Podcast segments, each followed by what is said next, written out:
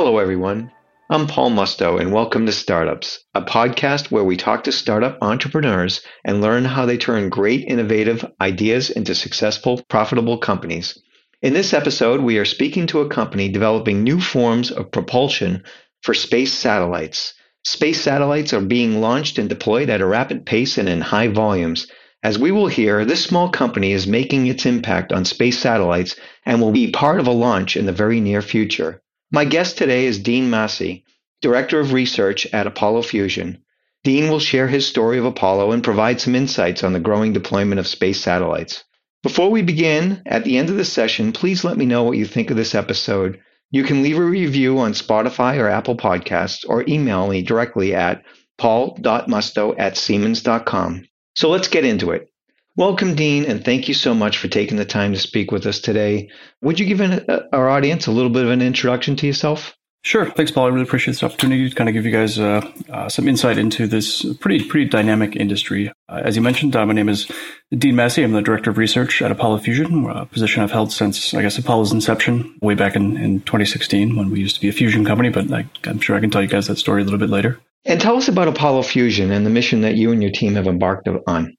Apollo's mission is to enable companies to have access to propulsion systems and therefore, you know, more enabling missions that they wouldn't have access to in, in the the days prior to new space. Uh, so this includes not having to have a very large like propulsion team yourself, being able to just essentially buy something off the shelf, bolt it to your spacecraft, and and be on your way so you can actually focus on the payload that's going to generate the money for you, be it you know a radio for some kind of comms or a camera or probably some other ideas we haven't even really thought about. That's not to say that it, you know it's excluding us from the prime market as well. Uh, they're just much more established, and they know the questions to ask, and so it's a little bit easier. But uh, they're also again more established, so we have to establish ourselves in, in, in, their eyes to some degree. You mean when you talk about the the prime market, you're talking about the prime OEM company that's uh, launching the rocket? Not so much that; it's more the, the satellite provider primes, so like you know the okay. the Boeing's or you know the government or whoever you know whatever contractor is working on that. So we can propel spacecraft of any size, but we're trying to make it make up for it in volume. So, and there's just many more opportunities in the in the small sat, you know, the 400 kilogram range sort of market. So that's kind of the target market that we're after. And why don't you tell us a little bit about yourself? I, you know, in the last conversation we had, you kind of told me about your journey into Apollo and didn't really start off as creating propulsion systems for satellites. So why don't you tell us a little bit about that story? Yeah, sure. I mean, it's it's it's a neat and kind of quintessential uh, Silicon Valley story, if you will. As the name suggests, Apollo Fusion was a, a fusion fusion reactor company. So before it was even called a fusion, we didn't even have a name. But uh, Ben Longmier and Mike Cassidy got together, and Ben had an idea for you know kind of a prototype fusion reactor and, and and stuff like that. I was I was living in Texas at the time, and it was just some lazy Sunday evening when uh, Ben, who'd been a former colleague of mine, just called me up and was like, "Hey, do you want to you know want to move to California and work on fusion?" I was like, "Yes, yes, of course I do." Like who who wouldn't want to do that? I mean, oil was was okay, but I mean, if you recall, there was a huge downturn in the market at the time, so looking for something different to sink my teeth into, and, and Northern California in the summer, like there's few places you'd really want to be. So. So we kind of embarked then on uh, it was it was a fantastic summer. So we, I guess we really hit the go button. I would say mid June of 2016 again, it was it's, it's almost comic how uh, stereotypical it is because we were working in a garage in a cul-de-sac, and the the weather was perfect, and we were just working on a fusion reactor barefoot with the garage doors open, like like ever like everyone else in the neighborhood was doing. So, um, but it was yeah, just in addition to being a lovely summer, it was also just kind of a the genesis of a lot of neat neat ideas that we would would take with us not only to the you know, propulsion market, but even as we eventually aged out of the fusion. So I guess that's a foreshadowing of what I'm about to say next. We were getting decent decent results to the point where we're justified as seeking out uh, some some venture capital. So Mike uh, worked his magic and secured us some funding, so we are actually able to move out of the garage, which was kind of bittersweet. It had a pretty low ceiling, so uh, it, was, it was it was nice to be able to fit fit something bigger into the space. So yeah, we made the move to our current office in Mountain View and started you know, looking at how we're going to improve the yields, uh, the neutron flux that we were that we were so desperately after. And along the way, what we did is we grew the team pretty substantially. We brought on, honestly, an amazing team of uh, of researchers and engineers, uh, most of which are actually still with us to this day. So, you know, we were doing nuclear, staff nuclear engineers, experts in nuclear graphite, uh, data acquisitions, you know, experts, propulsion experts. machine learning experts. Like at one point, we are actually doing machine learning on on fusion reactors, essentially twenty four seven. So it would just we turn off the lights and go home, and it would sit there and and you know work its way through the variable space, and then we'd check in the morning to see kind of where it landed, and that process you know repeated itself pretty extensively. But as time went on, it became kind of clear that it wasn't going as, as well as we had hoped. Um, it was kind of in the back of people's minds. So we started reaching out a little bit more, trying different kind of technologies, iterating yet again on the reactor. I mean, in the whole time, we were just kind of making subtle changes at, at, all along the way. So it wasn't just all done in software. But eventually, it was just like, okay, this is not this is not really gonna not really gonna work, guys. And, and I don't know if the audience is aware, but you know, fusion's actually pretty pretty tough. Um, so this wasn't really a surprise to ourselves and to really to anyone watching. But I mean, we gave it we gave the old college try and definitely did about 10 years worth of work in about nine months. But at the end of the day, we decided to pivot because you know the other options were, of course, just ceasing operations and giving giving the remainder of the money back, or, or pivoting to something that was also possible. And we had some, assembled such a great team, like there really wasn't anything we, we couldn't do. It was more like, okay, what let's take a quick look at the markets. What's in our toolbox and what are the customer, potential customer pain points? So we ended up settling, settling on Hall effect thrusters. And the interesting part about that is that's actually how I, I knew a lot of the teams because we all worked on Hall effect thrusters in graduate school. So, which means that our vacuum facilities that we had built for the fusion reactor were basically tailor made to you know, produce Hall effect thrusters because that's all we knew how to build to begin with. So it was a very, very easy transition for us. Um, it was only a matter of weeks before we had a, a functioning Hall thruster going. And after that, I guess the rest is pretty much history. Okay, Dean, for us common folk, can you give us uh, kind of in layman's terms what a Hall thruster is? Hall thrusters are not really anything new. I mean, they've been around since the 1960s. And what it is, is a plasma propulsion device. So, not unlike the twin ion engines, the TIE fighters from, from Star Wars. A little bit different technology, a little bit, I would say a little bit less elegant. But what they do is allow you to, you know, take in solar power ionize a inert, I guess it doesn't have to be inert, but a, a neutral gas, and then accelerate it electrostatically out of your spacecraft, generating a it's a very small amount of thrust, but you're in space, so it doesn't take much, and these things can operate for thousands of hours. So, like slow and steady definitely wins wins that game. Thank you. I actually I didn't really understand that, so thank you very much. So, just to kind of take a step back a little bit, so many of our uh, listeners may not even be up to date with kind of the trend of satellites and uh, all of the initiatives underway to significantly increase the number of satellites in space. Can you give us a little bit of your perspective on what's happening and what's driving the need, and, and what do you see happening into the future with satellites? Uh, sure. I mean, to look to the future, I guess it's best to almost take a quick look at the past and what, what the satellites looked like before this. I mean, we've been launching satellites into space, of course, for 70, 80 years. But previously, those were just built by government entities with very specific goals, or later on, then large communication satellites that did just kind of unidirectional communications down to the ground, just you know, beaming a wide, a wide thing, and that that that worked. And given the the electronics available at the time, that was pretty much all that could happen. But as you know, you enter into the late '80s, I guess, and, and kind of early '90s, all of a sudden, electronics have been really miniaturized, become much more efficient, much more reliable, and digital optics started to kind of become a thing. And computers were getting faster, so you could do encryption or you could do you know data compression stuff like that. So all of a sudden, the market just kind of was starting to get tested by people like thinking that maybe you perhaps could launch a whole bunch of satellites because you know previous to this they're the size of school buses, and again you need state level infrastructure to even support that, and much less even have a need for it. But you know, along come companies like you know Iridium and I guess DirecTV and stuff like that, and they were able to kind of find the markets, sort of understood what it looked like, and were able to kind of deploy. But that really just waited out the clock a bit longer for electronics to get even better and better and better. And then all of a sudden you have universities where it's suddenly viable to launch somewhat inexpensively because mass has decreased even more at this point and things have just gotten more and more capable. You haven't lost any ground anywhere. And then you fast forward a little bit further, and all of a sudden we've entered in pretty much where we're at now, which is where all the pieces are there. They're all very mature. It's can you handle the regulatory burden? Do you know your customer base well enough to secure the funding required? And these are no longer $20 billion programs. They're hundreds of millions. And, and you can launch a few and then from that test the waters and, and, and expand even further and just kind of grow your constellation as you as you see fit. That doesn't necessarily mean the same thing to everyone. I mean, like if you're doing a, a comms network, say if you're like doing the space link sort of stuff, you're going to want continuous coverage pretty much right out of the gate. But if you're doing Earth observation, you know, generating data and selling it to Google and that kind of stuff, you can you can kind of piecemeal increase increase your capabilities without really having a serious detriment. And And there's all sorts of markets that, that especially the Earth observation has opened up. Like you can, now that things have been up there long enough, you can start to look at how, how things are changing with time, uh, be it, you know, landscape or the vegetation specifically. You can look at global warming, but you can use that as kind of a way to develop business strategies. And there's all sorts of stuff that the people with the you know the mental acumen to do the business strategy stuff, they wouldn't want to ever build a spacecraft, much less conjure up a whole bunch of propulsion engineers to to construct and develop and test a propulsion system. So that's where we're fitting in in that regard. So most of the satellites today are being launched for comms purposes. I know SpaceLink, I guess, is is probably the most well known, right? Yeah, by and large, it seems to be the, the main target. Earth observation is up there, and then there's also some low bandwidth Internet of Things, very small, like uh, Swarm Technologies has has their little little tiny bottle caps that they fly.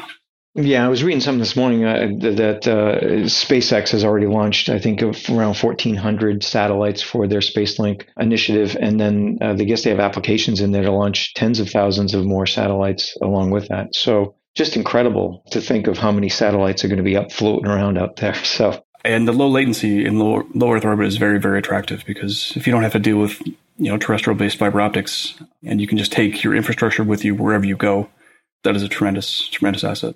You've talked about the propulsion systems and things like that. So tell us a little bit about how that functions on the satellite itself and kind of what the purpose of function is for it on the satellite.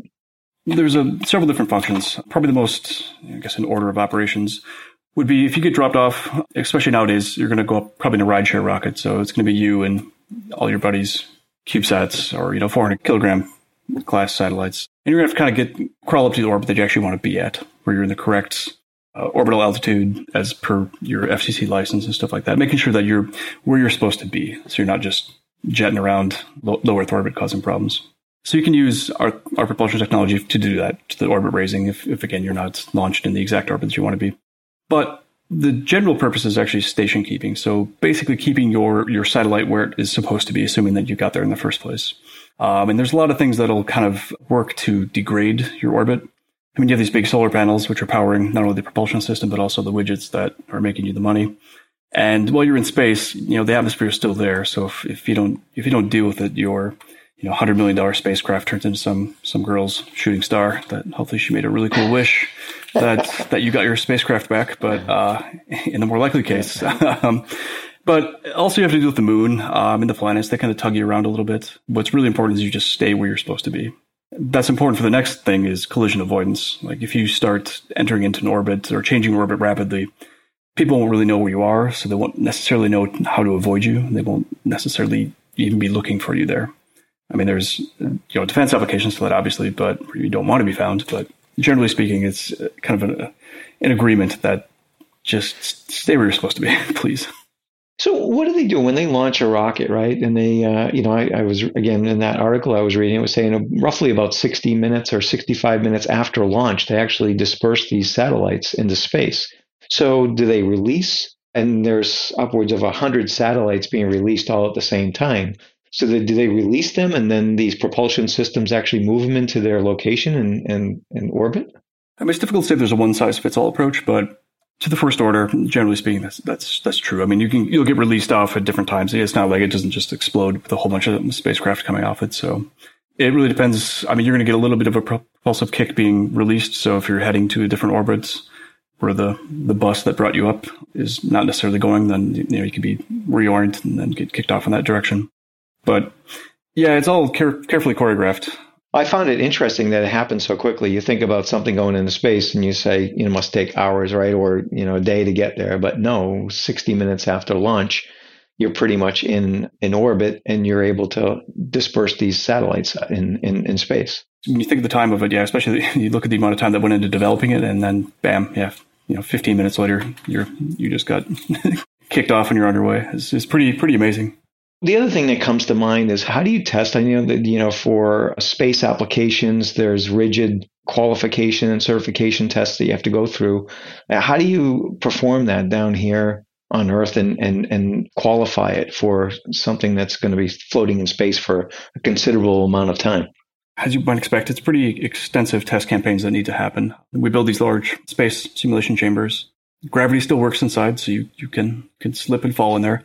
But the main goal of them is to simulate kind of the atmosphere of space. So we pull very high vacuum on on that to remove any sort of you know influence that atmospheric pressure would have on these devices because they, they don't work in atmosphere. Like you cannot turn a Hall thrust around just holding it in your hand. So you need the high vacuum of space to prevent gas collisions and stuff like that. That's the only way you're going to be able to turn it on. So it's important that we on the ground test it to the best of our abilities unfortunately, you know, we can't we can't do it perfect. We're, we're still stuck here on Earth, but we can get within like an order of magnitude of maybe of, of where we need to be. And, and keep in mind that we're already probably ten orders of magnitude below atmospheric pressure at that point anyway. So it's we're kind of down in the noise.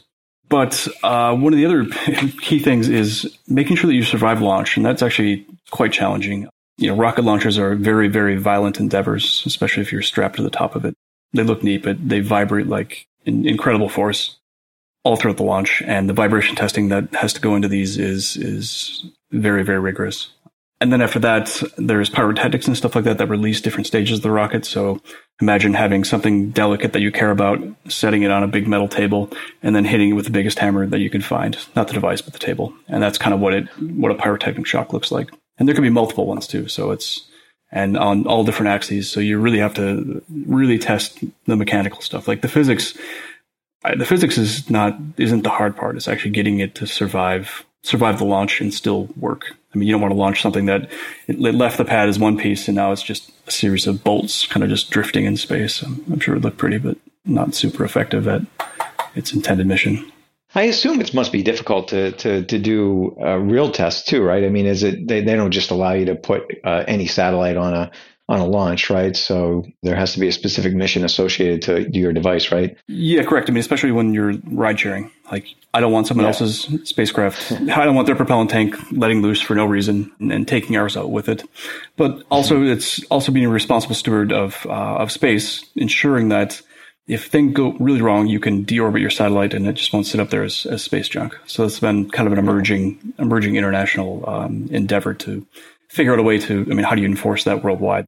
Yeah, there was actually another interesting thing that they uh, stated in the article is just how many satellites are floating around up there that are non-operational, right? Thousands that are non-operational. I'm, you know, I know that a few have made it back and had re-entry.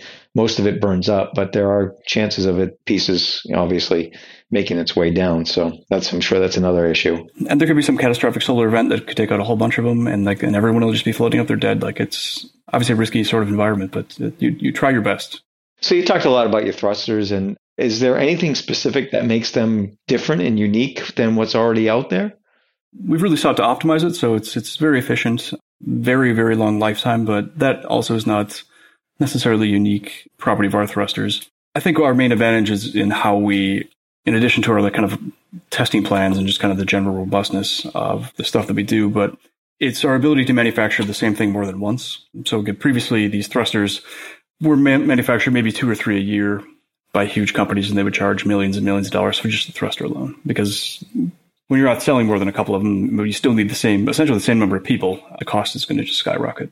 But for us, since we're kind of making it up in volume, you know, when we brought on contract manufacturers, and they're people who love following procedures. Bless their hearts. I mean, they're the kind of the exact opposite of kind of the engineers who helped create it because the last thing we want is someone doing a little bit of just-in-time engineering on, on a flight unit. It's like, nope, nope. We we let these people who follow procedures precisely, and we get the same thing every time, which reduce the subsequent testing costs because we can, if we can guarantee and certify that this is precisely the same as the other one, you know, the testing requirements start to kind of drop when you get to a serial number above, say, 10. Like the first 10 worked flawlessly and exactly as predicted. So you can start to throttle back some of what might seem as a little bit risk averse.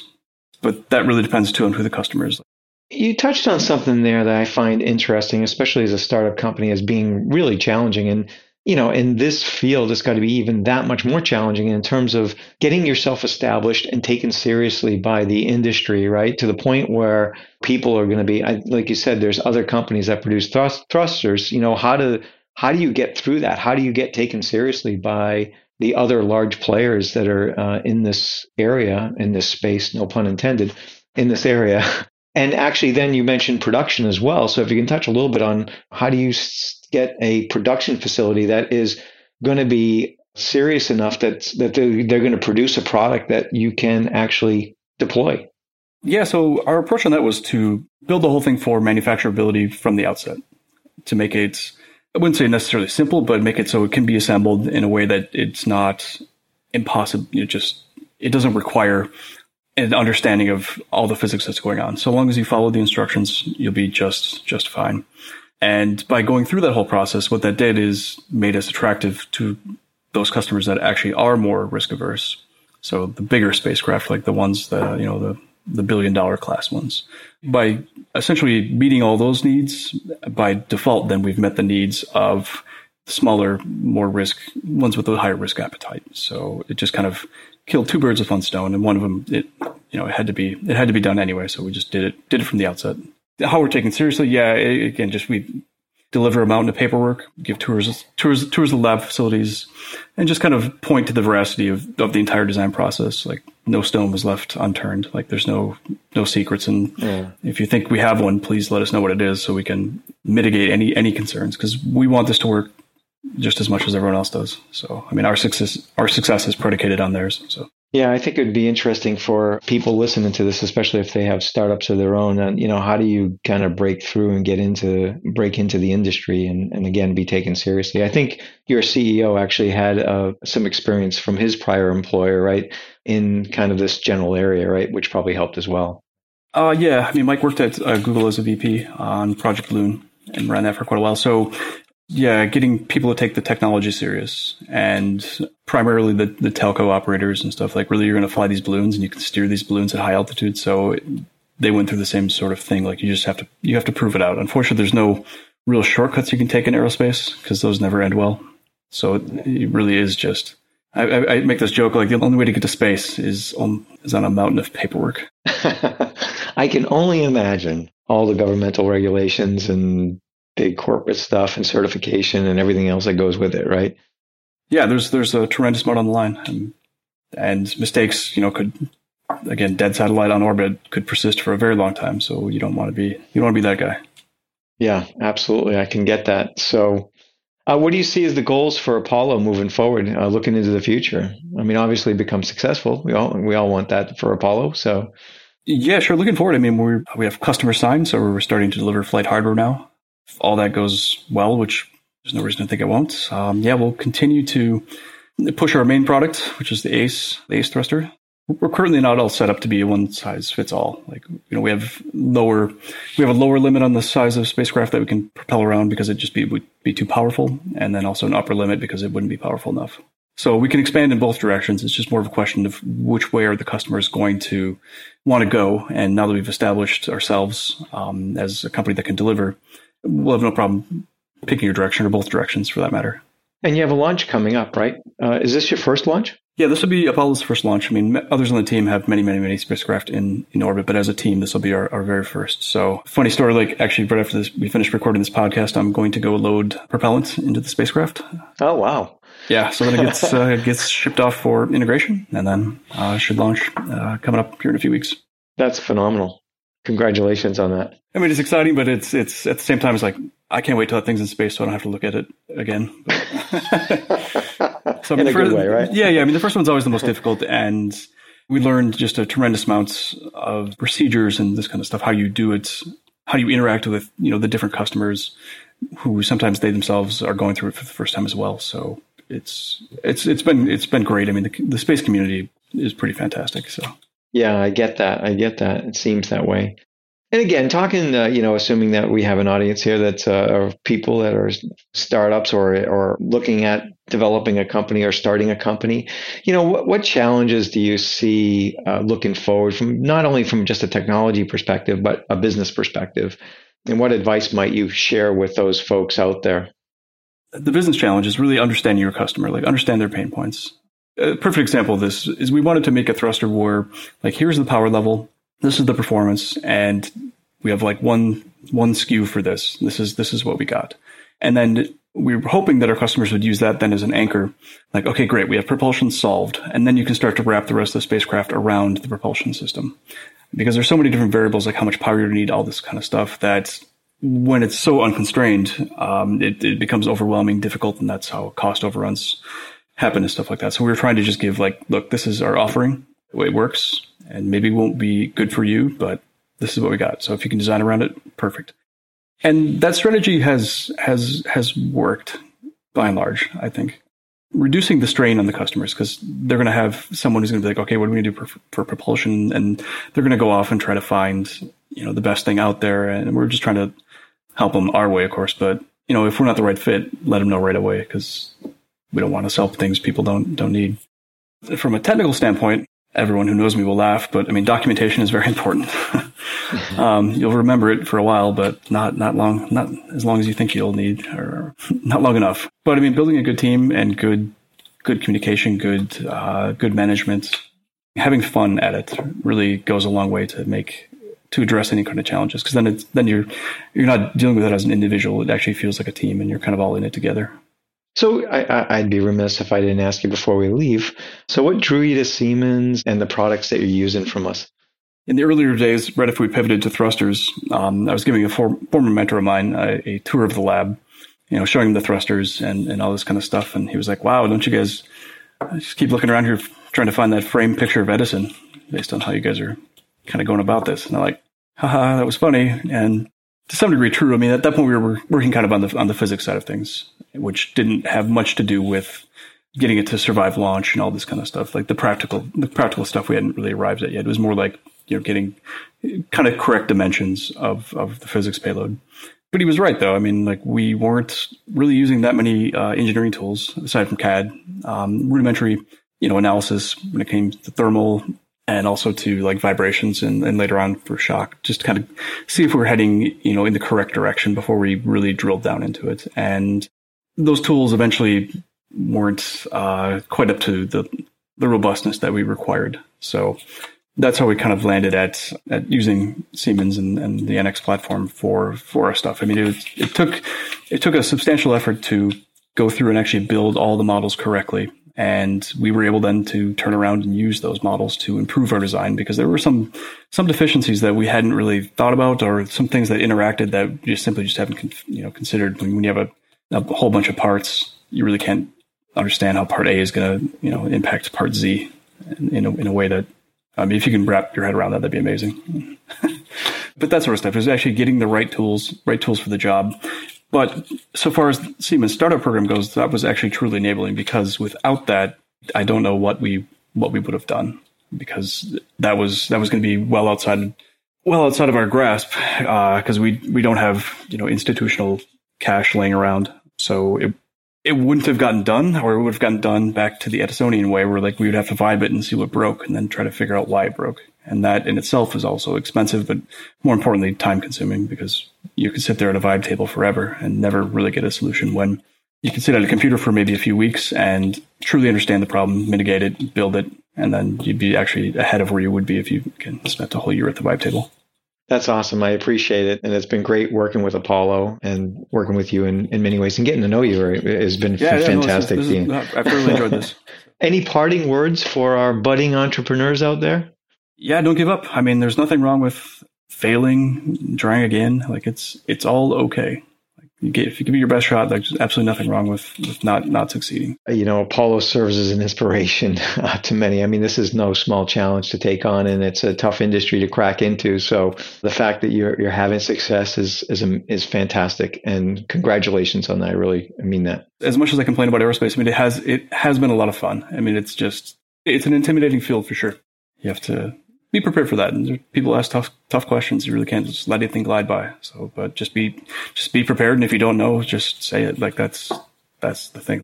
Thanks, Dean. I appreciate it. We sincerely, we'll wrap this up now, and we sincerely appreciate your time and the relationship that we have with Apollo. Uh, it's been great, and I appreciate you taking the time to do this today. I know that you're really busy and you're under really, really tight uh, schedules and deadlines. Uh, so I, I, just can't tell you how much we appreciate it. So yeah, yeah, and, and thanks, Paul, for like reaching out and kind of getting getting our message out there. Because yeah, again, Siemens has been fantastic. Our local vendors, ATA, and all them have been just spot on the entire the entire time. So. Yeah, that's great. Let's do a shout out to ATA. Those guys are fantastic. So I want to thank everybody uh, for listening to today's podcast. You know, at Siemens, we understand that getting a startup off the ground is not an easy endeavor, and and and understand the challenges that early st- startups uh, face. So we are really truly striving to, to help entrepreneurs turn their ideas into reality and uh, meet their full potential. We have many startup customers that are making a difference, and we are proud of all of them. Uh, it is our pleasure to tell the stories and inspire other startups. And if you have an idea of, for your own business and looking for a partner, uh, please visit us at siemens.com slash software for startups to know how we can help. So this is Paul Musto. Thank you for listening to our startup podcast. Again, please let me know what you think of this episode by leaving a review on Spotify or Apple Podcasts.